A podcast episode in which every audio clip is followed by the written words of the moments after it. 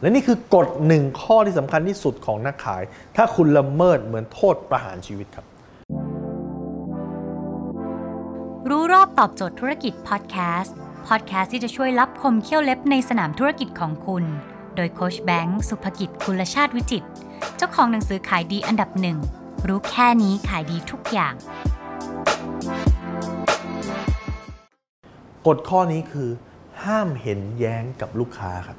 ทำไมก็ตามที่คุณเห็นแย้งกับลูกค้าเนี่ยลูกค้าจะสร้างกำแพงขึ้นมาเลยครับ ต่อให้คุยกับคุณแต่ก็จะคุยอย่างมีกำแพง คุณกับเขาเนี่ยเหมือนอยู่คนละฝั่งกันแล้วครับ คือศัตรูคู่อริกันแล้วครับเพอๆเนี่ยคุณจะไม่สามารถขายเขาได้ในล็อตนั้นแล้วล็อตอื่นๆต่อไปเลยนะครับ เพราะเขาจะมองกับคุณว่าคุณเป็นศัตรูแล้วต่อให้คุณมีเหตุผลดีขนาดไหนเขาจะเชื่อคุณนะกว่าจะสุดท้ายก็เอออหอมหมกไปเพราะเหตุผลคุณดีกว่าแต่ เขาจะไม่มองหน้าคุณอีกแล้ว คุณกับเขาอยู่คนละฝั่งกันแล้ว แต่การไม่เห็นแย้งกับลูกค้า ไม่ได้แปลว่าต้องเห็นด้วยกับลูกค้าร้อยเปอร์เซ็นต์นะ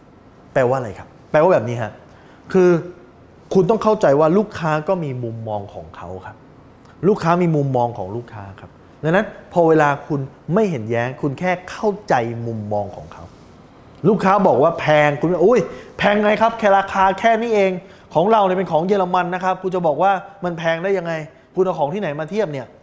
แต่คุณต้องเข้าใจครับ แพงลูกค้าบอกแพงก็ต้องบอกว่า ผมเข้าใจเลยครับ ไม่ใช่พี่คนเดียที่บอกว่าแพง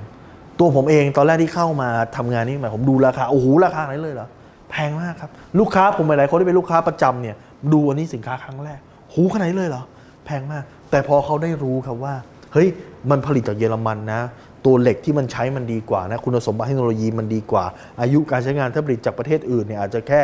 เดือนหนึ่งแต่เนี่ยคุณสามารถใช้เนี่ยปีปีครึ่งโดยไม่ต้องเปลี่ยนเลย จากแพงกลายเป็นถูกกว่าครับ หรือลูกค้าบอกว่าเอ้ยเรื่องนี้ต้องขอถามแฟนก่อนนะเฮ้ยอะไรครับพี่แค่นี้ต้องถามด้วยเหรอครับ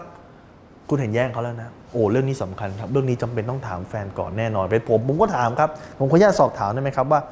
ถ้าถามเนี่ยส่วนใหญ่แฟนพี่เขาจะกังวลเรื่องอะไรเขาจะ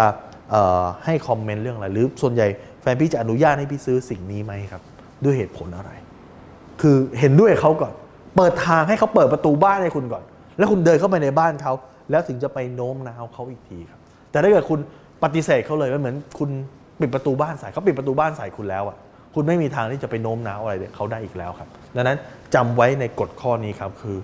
ถ้าคุณอยากจะปิดการขายได้ และคุณอยากจะขายลูกค้าคนนี้ได้นานๆครับ จงอย่าเห็นแย้งกับลูกค้าครับ